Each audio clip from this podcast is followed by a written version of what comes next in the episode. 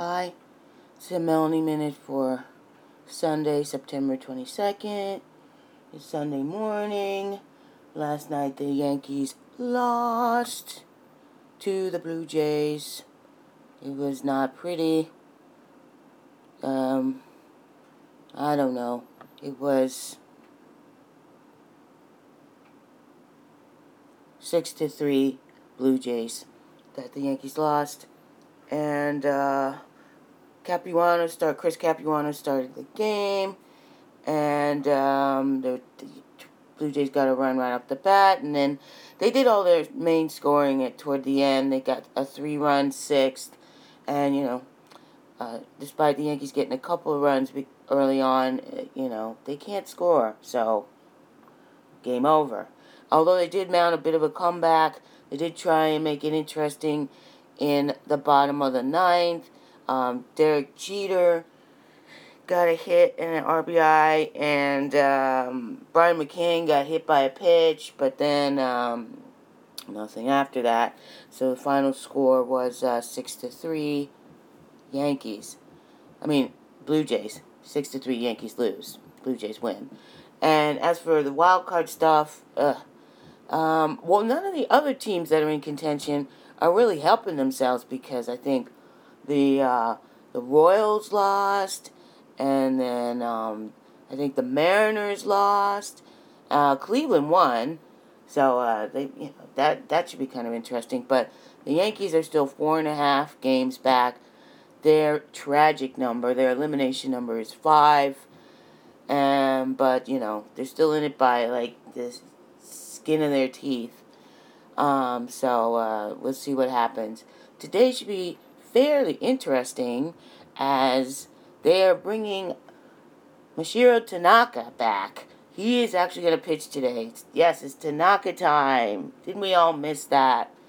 And uh, so we're going to see what happens um, regarding his uh, ACL that's um, in his uh, in his arm. See if that's healed. Hopefully, it doesn't rip completely in two and they lose him for a year but uh, um, it'll probably be a little rough for him. But uh, he's such an interesting pitcher to watch. Um, it will be. Uh, I'm looking forward, as one does, to seeing spectacles, and he will be pitching against Drew Hutchison at the stadium today. Uh, it's a day game, one o'clock. So, let's go Yanks. Uh, as for the Giants, they are not faring very well. Right now, they're in San Diego facing their nemesis, the Padres, and so far the Padres have had their number. They've won the first two games. Uh, on Friday night, Tim Hudson, who a 39 year old Tim Hudson, who I I just think he's just worn out. He's had his September ERA is over 10. He got smacked around on Friday by the Padres, which is uh you know an astonishing thing to do considering that the Padres don't score, and uh, San Francisco lost the Friday game five to nothing. And then on uh, Saturday, yesterday, it was Yusmeiro Petit. Um, he got he was sort of up and down spotty, but uh, and uh, you know he held them he held the Padres down to three runs, but unfortunately the Giants could only score two. Hunter Pence got a home run, hooray for him.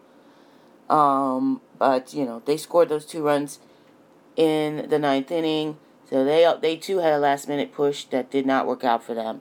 Uh, as for them now, uh, luckily the Dodgers lost. The Cubs finally won a game uh, from the Dodgers, uh, but uh, the Giants are now three and a half games behind the Dodgers for the AL West, and they are still in first position for the wild card.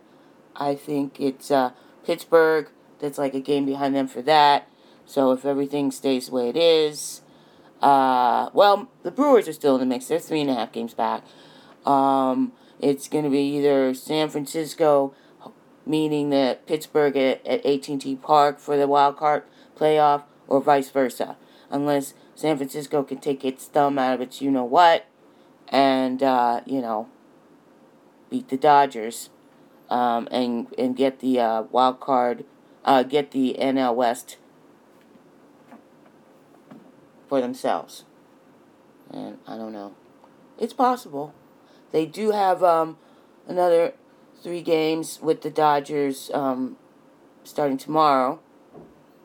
They're at Dodger Stadium, but you know, things could happen. But God, I'm looking at their schedule and it's nothing but Dodgers and Padres for the Giants the way out. So it's going to be tough for them.